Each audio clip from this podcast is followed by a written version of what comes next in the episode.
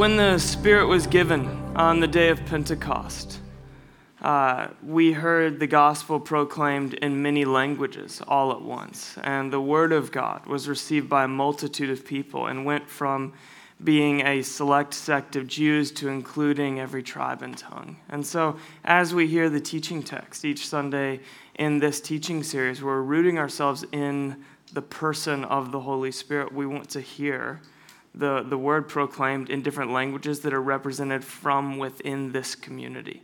And so, to that end, Bella is going to come and read our teaching text for us today.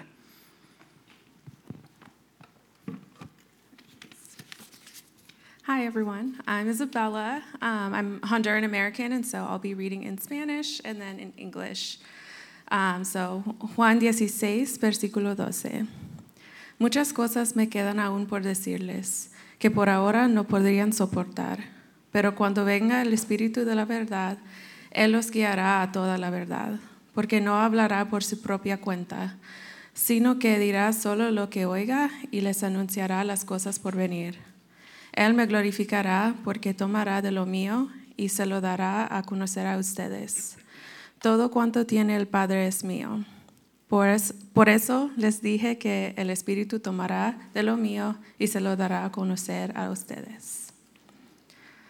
All right. So, John chapter 16, verse 12. I have much more to say to you, more than you can now bear. But when He, the Spirit of truth, comes, He will guide you into all the truth. He will not speak on His own, He will speak only what He hears, and He will tell you what is yet to come.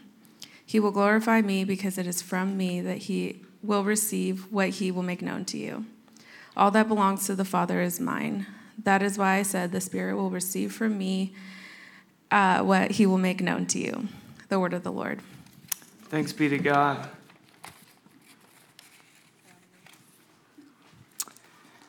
So, uh, whenever a television show becomes somewhat successful and the producers realize there's actually a, a, little bit of money to be made here if we can just keep this story going long enough, there's a technique that they use to keep you engaged, to keep you watching over the course of many seasons, and that is that they begin to develop the backstory of every last character they start writing in that episode, which suddenly shows up somewhere around season three, where there's an episode devoted entirely to the childhood of a peripheral character on the cast. And they do that again and again and again to fill in the backstory to the plot that hooked you in the first place.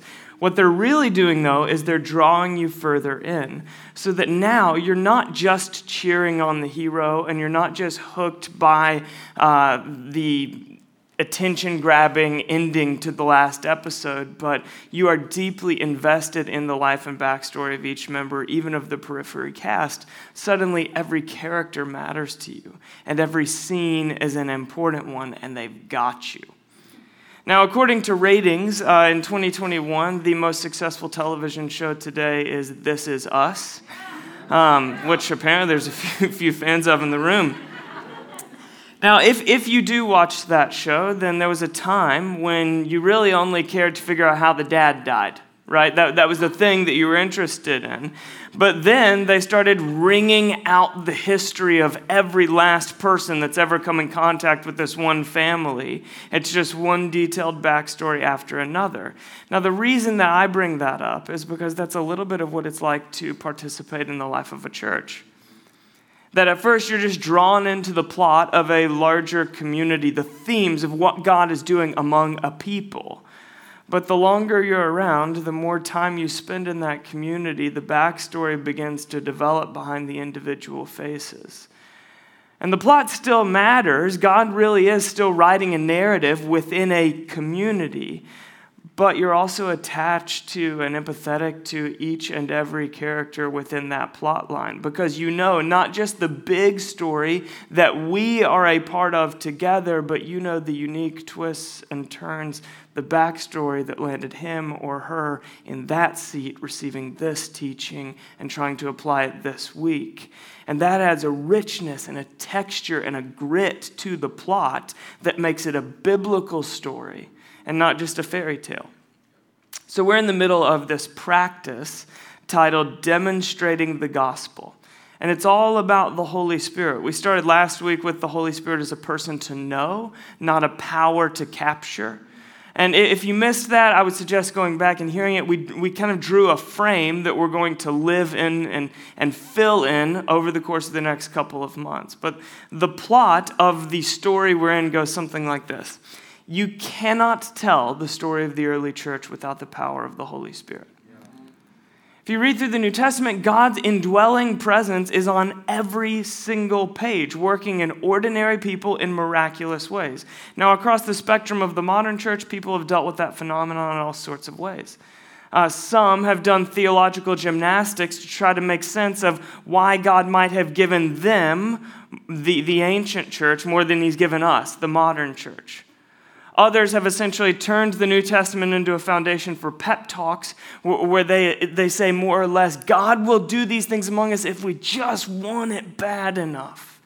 And both of those are reductions of the biblical story, tragic misunderstandings of the whole thing, but they're both born out of this common fact that you cannot tell the story of the church without the power of the Spirit. But there's also a texture and grit in the character development on the pages of the New Testament that's underneath that larger plot that goes something like this.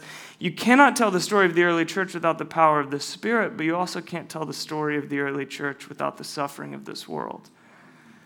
Because the book of Acts uh, does tell stories of supernatural power, but it's also just chock full of suffering, confusion, and pain.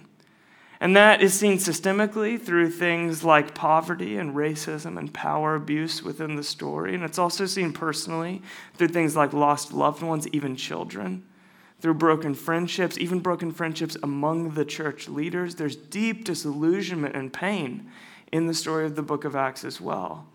So, if you tell the story of the Holy Spirit outside of the world of suffering, you rip it from its reality and you turn it into a fairy tale. And that won't work for us because I know there's a story behind each one of your faces. And those stories, your stories, are too real and too resilient to be soothed by a fairy tale that won't hold up beneath actual life in the actual world that we live in. And that is why my favorite metaphor for the Spirit in all of Scripture is that of water because it is a metaphor that brings these two things together a real, gritty, unflinching honesty about this world and an unwavering, reckless, joyful hope that breaks into this very world. So, the scripture introduces us to the person of the Holy Spirit primarily through metaphor. And for the next three weeks, we're going to trace three of the primary metaphors through which we understand the person of the Spirit water, breath, and dove. We'll start each Sunday with that conversation Jesus had on the final night of his life, where he said, in summary, I'm going away, but that's going to make it so much better. And from there, we will trace a metaphor through the whole of the Bible, discovering what was in Jesus' imagination that made such a ludicrous statement logical. And as we trace these metaphors, we're going to make our way through the same four movements that will become familiar to you over time. They are the Spirit with the Father, the Spirit in the Son, the Spirit fills us, and then the Spirit through us. Now, all that may sound a bit confusing at this moment, but I promise it'll make sense as we go. Today, we begin with water. So, the Spirit with the Father. I'm going to take you through the story of the Old Testament briefly through three scenes creation, fall, and promise. Will you turn with me in your Bibles to Genesis chapter 1? If you're not familiar with navigating the scriptures, you're looking and trying to find it, it's page 1. So if you just turn with me to page one, sentence one, we're going to begin with the very first words of the story. And that's because on the Bible's opening line, right there, we meet the Spirit working in tandem with the Father and the Son, co creating. So this is scene one creation. Genesis chapter 1, verse 1. In the beginning, God created the heavens and the earth. Now the earth was formless and empty, darkness was over the surface of the deep, and the Spirit of God was hovering over the waters. Now, in the ancient Near Eastern world that the Genesis story emerged from, the waters did not evoke imagery of a pleasant stream on a summer morning. The waters were feared, they were symbolic of chaos. All of the other popular ancient Near Eastern religions involved a pantheon of gods doing battle, and creation came out of the violence of the God who won that battle. The most feared, dangerous gods in all of those stories were the gods of the sea, the, the, the gods of the unexplored dark depths that people had not gotten to at that point. So, in the world that Genesis emerged from, water was synonymous with chaos. One scholar says the best translation for this passage is, and the Spirit of God was hovering over the chaotic, destructive waters of creation. And as the Old Testament moves forward, we see that water continues to be imagery of chaos, disaster, and disorder in the book of Job, in Psalm 74 and 89, and in the biblical portrayal of both the Egyptian and the Philistinian oppressors. This is a part of the biblical narrative. So bring all of that context now back into the Bible's first words. In the beginning, the Holy Spirit was hovering, waiting and when the Father gives the word, the Spirit touches the chaos and there's order. Suddenly, light is separated from dark, land is separated from sea. But there's more than just organization of all of the chaos. There's actually life. In the place where there was once confusion, dysfunction, and disorder, there's now delight, wonder, joy, and hope. So, from the Bible's opening sentence, we gather the Holy Spirit does not just get rid of disorder. That would be pretty good. But that's not the whole story. The Holy Spirit makes the place of darkness and fear an oasis teeming with kingdom life. And that brings us to scene two, which is fall. Of course, not long after that, Adam and Eve rebel against God. This is the conflict we typically call the fall. And they leave the Garden of Eden walking east. Now, did you hear that? Walking east. That's why the world that we actually live in has a whole lot more in common with chaos than it does with peace. And it's why, though there are moments of wonder and delight and joy, the majority of life is still confusion, dysfunction, and disorder. They hang around, haunting our day in and day out. Scene three, promise. Now turn quite a bit to the right in your Bible to Ezekiel chapter 47. I'm going to meet you there in just a minute. So, as this story rolls on, water, which once symbolized the fearful and unknown, comes to symbolize the promise of God made known, meaning the Holy Spirit. The Spirit of God is then described through the poetry of water in the Psalms and Proverbs, in the prophecies of Isaiah, Jeremiah, and Joel, and then in the New Testament by the Gospel writer John. You cannot miss this theme, but the promise becomes most vividly alive, I believe in the beautiful prophecy of uh, Ezekiel. So I'm going to read you a good, lengthy chunk of scripture, which is risky, to be honest. But I believe in you. And, and I want you to see it as a picture because Ezekiel is describing a vision. So if it helps you, follow along with me word by word. And if it helps you, close your eyes and just let me read this over you and see it in your mind's eye. But this is Ezekiel 47. I'm going to read you verses 1 through 12. The man brought me back to the entrance to the temple, and I saw water coming out from under the threshold of the temple toward the east, for the temple faced east. The water was coming down from under the south side of the temple and south of the altar. He then brought me out to the north gate and led me around the outside of the outer gate facing east, and the water was trickling from the south side. As the man went eastward with a measuring line in his hand, he measured off a thousand cubits and then led me through the water that was ankle deep. He measured off another thousand cubits and led me through the water that was knee deep. He measured off another thousand and led me through the water that was up to the waist. He measured off another thousand, but now it was a river that I could not cross because the water had risen and was deep enough to swim in, a river no one could cross. He asked me, Son of man, do you see this? Then he led me back to the bank of the river. When I arrived there, I saw a great number of trees on each side of the river. He said to me, This water flows toward the eastern region and goes down into Arabah, where it enters the Dead Sea. When it empties into the sea, the salty water becomes fresh. Swarms of living creatures will live wherever the river flows. There will be large numbers of fish because this water flows there and makes the salt water fresh. So, where the river flows, everything will live Fishermen will stand along the shore from Engedi to En Eglaim. There will be places for spreading nets. The fish will be of many kinds, like the fish of the Mediterranean Sea. But the swamps and marshes will not become fresh, they will be left for salt. Fruit trees of all kinds will grow on both banks of the river. Their leaves will not wither, nor will their fruit fail. Every month they will bear fruit, because the water from the sanctuary flows to them. Their fruit will serve for food, and their leaves for healing. Can you see this? Can you see what Ezekiel's seeing? Water's flowing from the temple, and what's only a trickle in the innermost room becomes a river as that water flows where? East. East, the direction Adam and Eve walk out of Eden after the fall. East, that's the direction representing the human condition, the devastating reach for control that resulted in chaos, not order, and death, not life. A river flowing east means this prophecy is for you and for me and for everyone who's ever lived in chaos. A river flowing east, bringing overwhelming life wherever it goes. Alongside this river, there's fishermen because there's fish of every kind swimming in this river's current. Just like there's people of every nation, tribe, and tongue, of every socioeconomic bracket, every background, every d- degree of having it together and falling apart that make up the family of God. There's fruitful trees along the bank of this river. The fruit, fruit feeds the nations, and the leaves heal their diseases. And that river then empties into the Dead Sea. The Dead Sea. It's called that because nothing lives in it.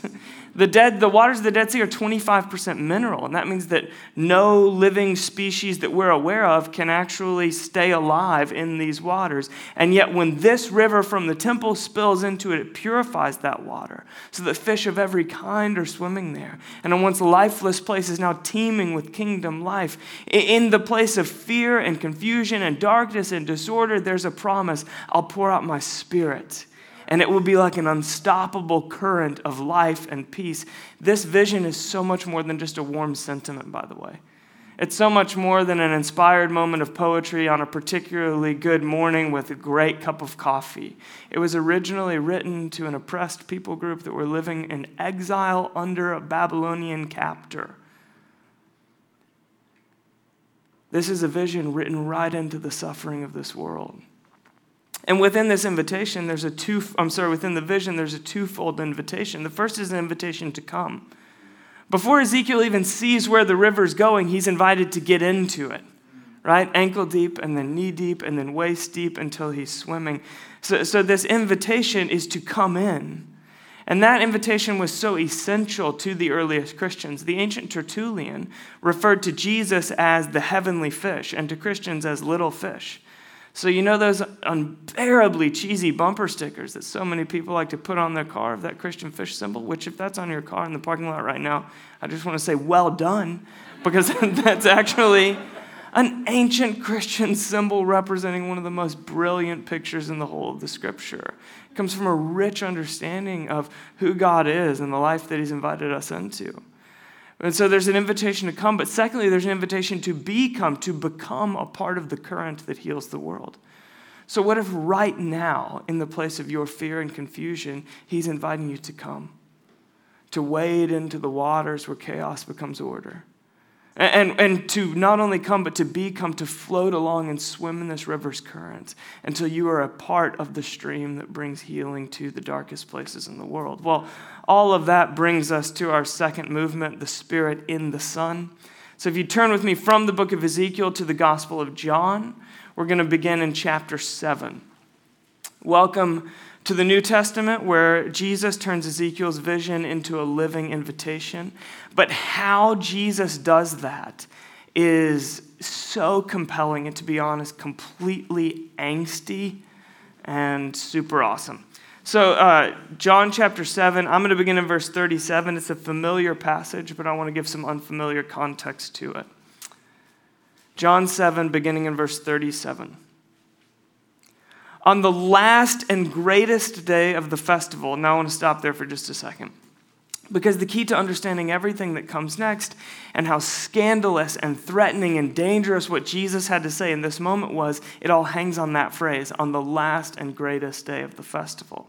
Now, the festival that's being referred to here is the Feast of Tabernacles or Sukkot in Hebrew. Eh, it's a week long festival where the entire nation of Israel would descend on Jerusalem and camp there in tabernacles, which, as we talked about last week, is just Hebrew for tents. So in Brooklyn, where I lived and ministered for the past 12 years, my neighborhood happened to be home to the largest Hasidic Jewish population anywhere in the world outside of Jerusalem. And every year in the fall, you could walk through that neighborhood, and every balcony or terrace or patio would have a homemade tabernacle on it. A, a, a, building that they had constructed that the entire family would sleep in every night for a week, remembering Sukkot. In fact, the Feast of Tabernacles, the autumn festival, just ended within this last week. And so maybe you even know a family that was celebrating it. Uh, this was day seven of that festival. So there's a festival Jesus attends in John 7. It's this festival. During Sukkot, there's a daily temple ritual where everyone comes from their tabernacles and they gather at the temple at the same time every day. And the priest would fill these giant cisterns with water and they would go down to a nearby watering hole and then carry those up to the temple steps. And then, as the people sang psalms and celebrated, the priest would pour the cistern down the temple steps so they would trickle down and make something like a small stream running from the temple steps. They were reenacting Ezekiel's vision. This was a whole nation praying together, symbolically looking forward to the day when Ezekiel's vision would become life and would flow out of this very temple. But this is day seven. It's the last and greatest day of that festival. And on the seventh day, the procession marched from the watering hole up to the temple not once, but seven times. They're carrying jar after jar after jar from the spring to the temple steps, and the people are singing psalms until their throats are sore. And by the seventh jar, there would be so much water pouring down the temple steps that something like a small river would be flowing east.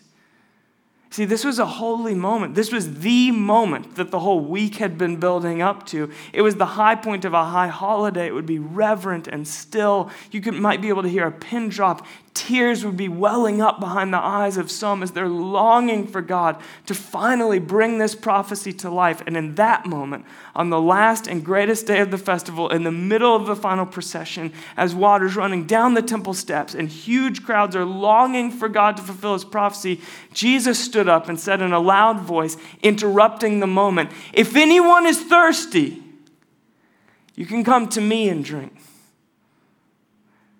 Whoever believes in me, as the scripture has said, rivers of living water will flow from within them. You starting to see how Jesus got himself killed? You see, he's making a dramatic interruption, timed for the highest moment of a high holiday, to extend a twofold invitation the invitation to come. Are you thirsty? Come to me and drink. I am the living river. What you're waiting on in the temple, you can find right here. And secondly, the invitation to become, to become a part of this river's current, because all who come to me, the source, then become the source. Rivers of living water will flow where? From within you. John goes on to say, by this he meant the Spirit. Will you look down at your Bibles with me? Uh, all this, what by this he meant the Spirit whom those who believed in him were later to receive. So everything the river was in Ezekiel's vision, Jesus then became in the world. He left paradise to come after us who had wandered east. He called his disciples fishers of people, just like the fishermen lining the streams in Ezekiel's vision. Like the trees lining the river, he fed the hungry and he healed the sick. And then through his death and resurrection, he created life in the most lifeless place. And for all those who came to him, who took him up on the invitation, the promise came alive in them too, but not right away. Because John does tell us that Jesus was referring to the Spirit when he gave that offensively awesome invitation. But he's quick to add that the Spirit wasn't given at that very moment. By this, he meant the Spirit whom those who believed in him were later to receive. So, when did they actually receive the promise? When did what Jesus talked about in John 7 finally come to life here on the earth? Well, that happens in Acts 2. So let's turn a few more pages to the right to Acts chapter 2. This brings us to our next moment the Spirit fills us. So the Spirit Jesus promised in John 7 is then given in Acts 2 when the disciples are in Jerusalem again for a festival again. Acts 2, verse 17. In the last days, God says, I will pour out my spirit on all people. So the spirit is poured out. Sounds a lot like water, right? And then who's filled with the spirit? All people. Everyone who wants it. Everyone humble enough to look at their own internal world and say, I can't order this chaos. Jump down to verse 33. Exalted to the right hand of God, he, meaning Jesus, has received from the Father the promised Holy Spirit and has poured out, there it is again, water, what you now see and hear. The river of living water has now been poured out. Come and drink. Oh, but you don't need to come to the temple to drink. The life of God is now available to be pressed down into every individual human life so that you can become a living well filled to overflowing so that the water spills the banks of your life to bring healing to the world around you. And then everything the river was in Ezekiel's vision, the church became in the world. The church went out to feed the hungry. The church began to heal the sick. The church began to proclaim the good news. They were not a holy huddle in a sacred building any longer, they were a river flowing east, overwhelming dead places with unstoppable life. And that theme that began on the first page, it doesn't end until the last page. So if you would, turn with me to the final page in the scriptures, Revelation chapter 22. And while you flick through those pages, I'm going to make a brief pit stop one chapter before in Revelation 21, where it says, Then I saw a new heaven and a new earth. For the first heaven and the first earth had passed away, and there was no longer any sea. So, this is John's vision, not of a distant utopia, but of heaven on earth, heaven and earth as a restored one again, creation redeemed. And I'm all for that. But I've always wondered what's up with this no ocean bit? Right? I mean, I like the ocean. I think the sun setting over the sea might be as close to heaven on earth as I've ever been. Uh, why on earth would God need to take the Pacific away in order to bring heaven? Well, what if this isn't about the absence of water? What if it's about the absence of chaos? Remember page one? The Spirit of God was hovering over the chaotic, destructive waters of creation. That's the point being made on the final page. It's the redemption of what went wrong from page one. Chaos is gone, disorder is gone, destruction is gone. The Dead Sea is now a place of life. That's the vision John's having. Now I'll meet you in the final chapter, Revelation 22. Then the angel showed me a river of the water of life as clear as crystal. There's no, there's no ocean, but there is a river flowing from the throne of God, of, of, God and of the Lamb down the middle of the great street of the city. On each side of the river stood the tree of life, bearing 12 crops of fruit, yielding its fruit every month, and the leaves of the tree were for the healing of the nations. Does that sound familiar? That should sound familiar. It's Ezekiel's river, the one he swam in. It's Jesus' river, the one he said would flow from within you. It's the eternal current the forever kingdom to come, the, the, the heaven on earth, finally one kind of river. And that's the story, cover to cover. That's the story of the scriptures. The psychologist Curt Thompson, he says that one of the things that makes people different or distinct from all animals is that we tell stories. There's no other species in the world that, that we've ever been able to find that they tell stories of any kind, and yet we've never found a single civilization in human history that didn't tell stories. Every tribe, every village, as far back as we can explore, they're all a storytelling kind of people. And that's because we live off of story. We derive our meaning from story. We make sense of our experience by story, and we are changed by story. John Steinbeck, talking about the biblical story, said this A great and lasting story is about everyone, or it will not last. The strange and foreign is not interesting, only the deeply personal and familiar. I think this is the best known story in the world because it's everybody's story. I think it is the symbol story of the human soul. So, this story that I've been retelling you this morning, it's not just a fairy tale, it's my story and it's yours. Can you find yourself in it? Because the end has been written, we've just read it, but we're living somewhere in the middle. We're still in the thick of the plot. It's a living story. Can you find yourself in it? All that brings us to the really, really good part the Spirit through us. Because Jesus' two part invitation, it still stands. First, the invitation to come Last week we mentioned that Jesus' common model was do and then teach. Experience first, and then explanation on the back end of that experience. This is the, the same thing we see in the prophecy of Ezekiel. He was invited into the water to swim before he even knew where the river was going. That was the first step. Uh, he's not invited to investigate from the riverbank, but to come and to get in. Now, we tend to study the history, but we don't expect the experience. Right? We've been swimming in the waters of the Dead Sea for so long that hope for life, for real life, the kind Ezekiel promised, the kind Jesus promised, the kind rumored in the church's first 30 years, it all just gets filtered through this lifetime of big theory and minimal experience. And usually it's not that we think that God couldn't do it. It's not even that we think that God doesn't want to do it, it's that it takes an experience, it takes a taste of living water to actually wake up the hope that for those of us who have only ever swum in chaos. And so many of us will read a passage like Ezekiel 47, and then instead of like storming the living river like kids on the first hot day of summer, we just look from the riverbank and check it out on our own Uh, we do the best to continue managing our lives, to pin down and order our interior world. And, and every time I'm sure that I've got it all tidied up, of course, it's just a mess again. We continue to try to manipulate our anxieties into peace and by whatever means we can control. We are swimming in the waters of death. So life sounds great, but then we hold it at a sophisticated distance because we don't have a category for it. So we sit here even this morning, in a familiar scene, we are people gathered together in the assembly of the faithful to sing songs and pray prayers, rehearsing an ancient story and longing for God to bring it about here and now. And Jesus bursts in again today to say, If anyone is thirsty, come to me and drink.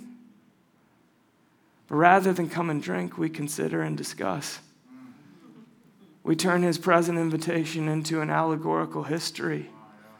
But the story I've been telling you this morning, it's a living story. Can you find yourself in it?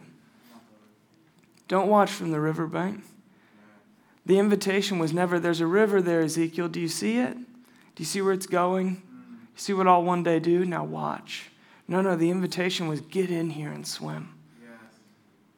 Come deeper and deeper and deeper until you are enveloped in the Spirit's current. And that's what Jesus was talking about on the final night of his life in the teaching text that Bella read us when he said, All that belongs to the Father is mine. That is why I said, The Spirit will receive from me whatever, and I'm sorry, the Spirit will, will receive from me what he will make known to you.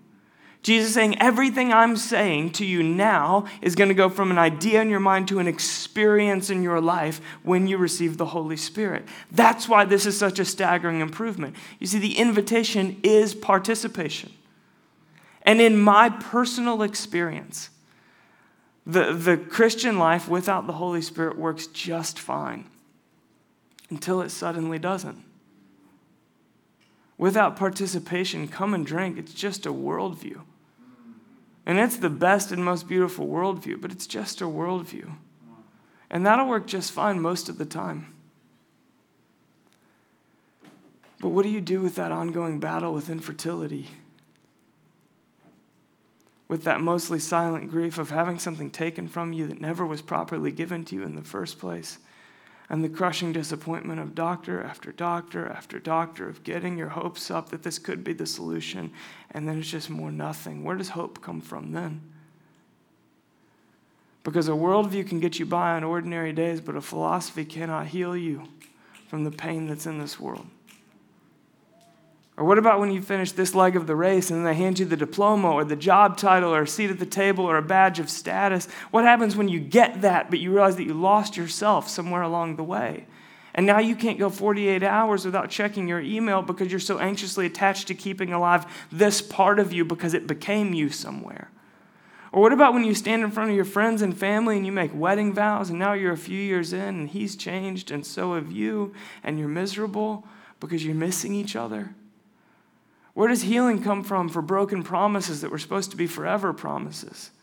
Uh, what about when the abuse that you faced in childhood suddenly reemerges in you in adulthood?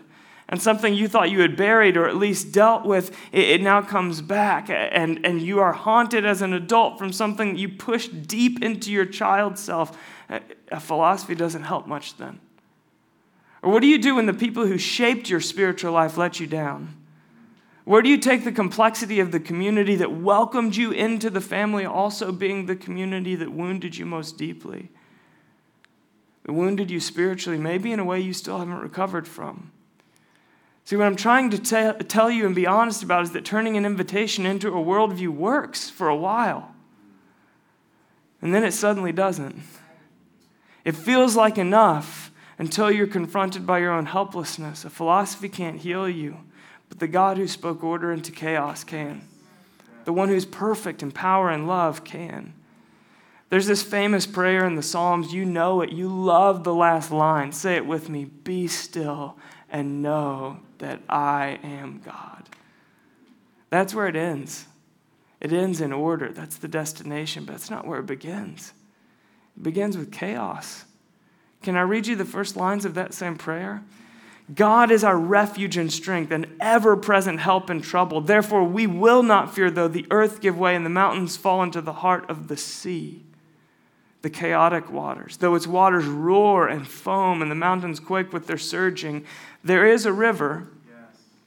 You see, there's chaos. It's all around us and it's within us. The mountains quake and the waters foam, and that's never going to stop. I know the chaos. There will continue to be chaos. We know the chaos, but did you know that there's a river? There is a river whose streams make glad the city of God. It's the holy place where the Most High dwells. It's Ezekiel's water, river to swim in. It's Jesus' river from within you. It's Revelation's river that cuts through the heart of the city. There's chaos, but there's a spirit who can order the chaos. And not only order it, but make the darkest place come alive and teem with kingdom life. The Holy Spirit brings peace. But peace can't get to spectators, it is the reward of participation. Beneath your skin, is there some unique brand of fear, confusion, disorder? Then come into the water. Because the invitation is not observation or discussion, it is participation. And the only person who cannot taste this living water is the observer who is content to stand on the riverbank. Are you thirsty? He says. Come and drink. Secondly, there's this invitation to become. The Spirit brings healing, but that's just the start. The Spirit then makes you part of the healing. Everything the river was in the vision, we are invited to become in the world. Ezekiel's vision was a river of living water that flows within the t- from within the temple out into the world. Jesus then said, Let anyone who's thirsty come to me and drink. Whoever believes in me, as scripture said, living water will flow from where? from within them. By this, he meant the Spirit. So you are the source of the living river, according to Jesus. Remember 1 Corinthians 6, where we went last week? Do you not know that your bodies, your individual bodies, are temples of the Holy Spirit, who is in you, whom you have received from God? So you are the temple. The source of the river is within you now. It flows from you into the dead places, overwhelming them with life. The same Spirit who brings peace to your internal chaos also sends you out as a peacemaker into the city. The Spirit of peace is also the Spirit of peacemaking. These two work together. And over the course of the first 30 years, the 120 person church formed in Acts 2 floods the Roman Empire with such overwhelming life that the empire falls to its knees, not before power, but before love. How does that happen? I mean, not just in a fairy tale, but in an actual city with actual people and systems and, and social norms and processes and, and power pools. How does that happen in real lives in a real city? The powerfully healed become powerful healers. That's how it happens. How does the Spirit empower mission? Not through our gifts or our strengths, but through our wounds. It would be a mistake of us to glorify the early church. They were nothing special. As they began to gain a bit of momentum, the Roman government did an investigation into this new sect, and the report is recorded in Acts 4. When they realized that they were unschooled, ordinary men, they were astonished, and they took note that these men had been with Jesus. They weren't particularly intelligent, compelling, attractive, or qualified. They were unschooled and ordinary, but they were filled with the same spirit that filled Jesus. And our liberation is in their commonness, not their giftedness. The scandal of the early church wasn't their gifting, it was their commonness. It was that common people, powerfully healed, become powerful healers. How could Peter stand up, lead a revolution in front of authorities that were threatening his death when he cowered at the social exclusion of a teenage girl a couple of weeks ago because the powerfully healed become powerful healers? How about Mary Magdalene? How on earth could a once demonically demon possessed woman become a pillar of a movement that took birth in a thoroughly patriarchal society? Because the powerfully healed become powerful healers? And how could uncommon, eloquent prayers from the lips of ordinary people actually heal bodies and make the disabled stand up and even the dead to rise? The powerfully healed became powerful healers.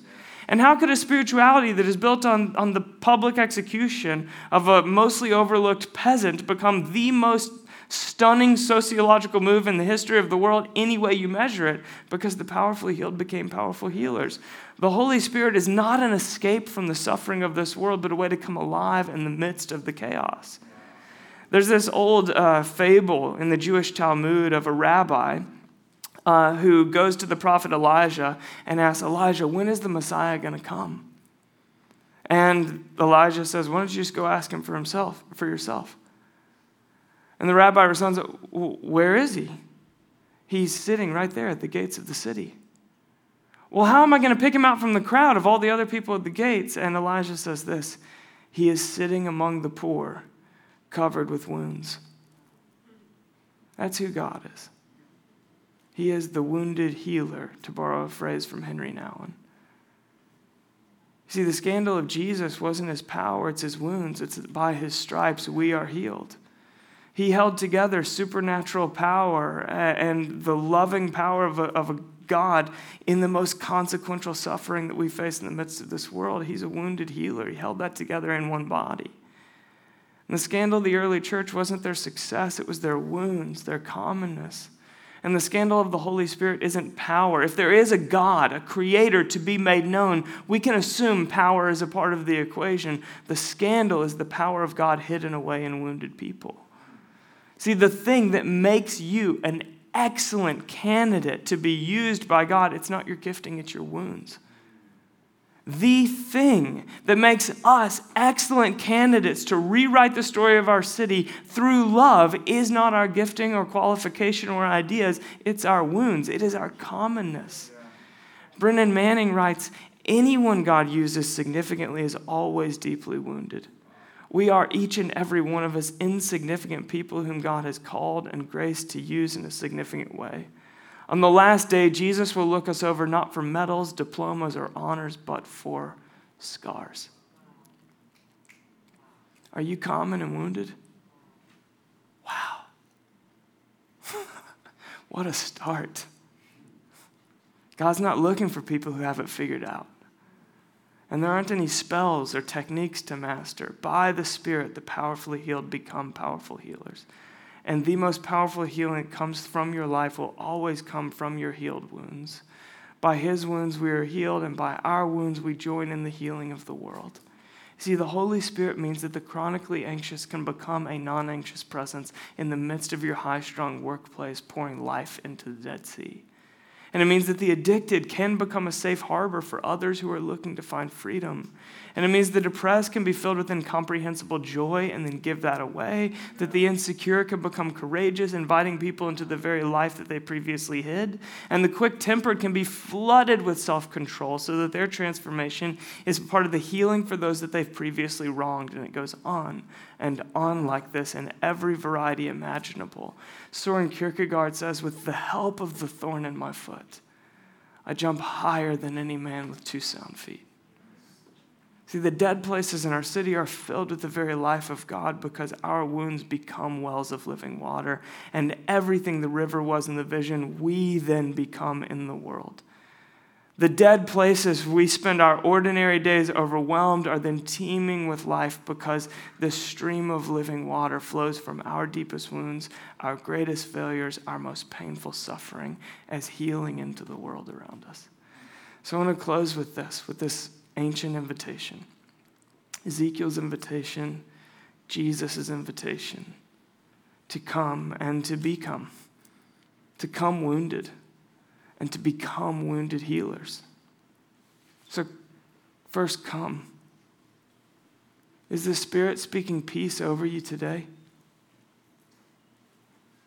Are you in need of healing?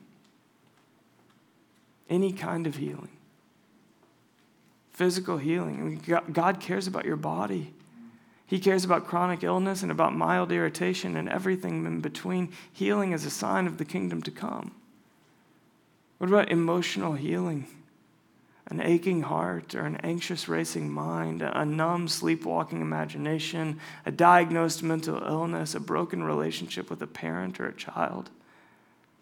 Spiritual healing, spiritual disappointment that you've never quite recovered from in your past, spiritual abuse at the hands of a leader or a friend or a community, low expectations for God that keep you watching instead of participating, a generational pattern that haunts you. You see, sometimes God heals slowly by his presence, and sometimes he heals instantly by his power, but he's a healer. Yes. So, are you in need of healing?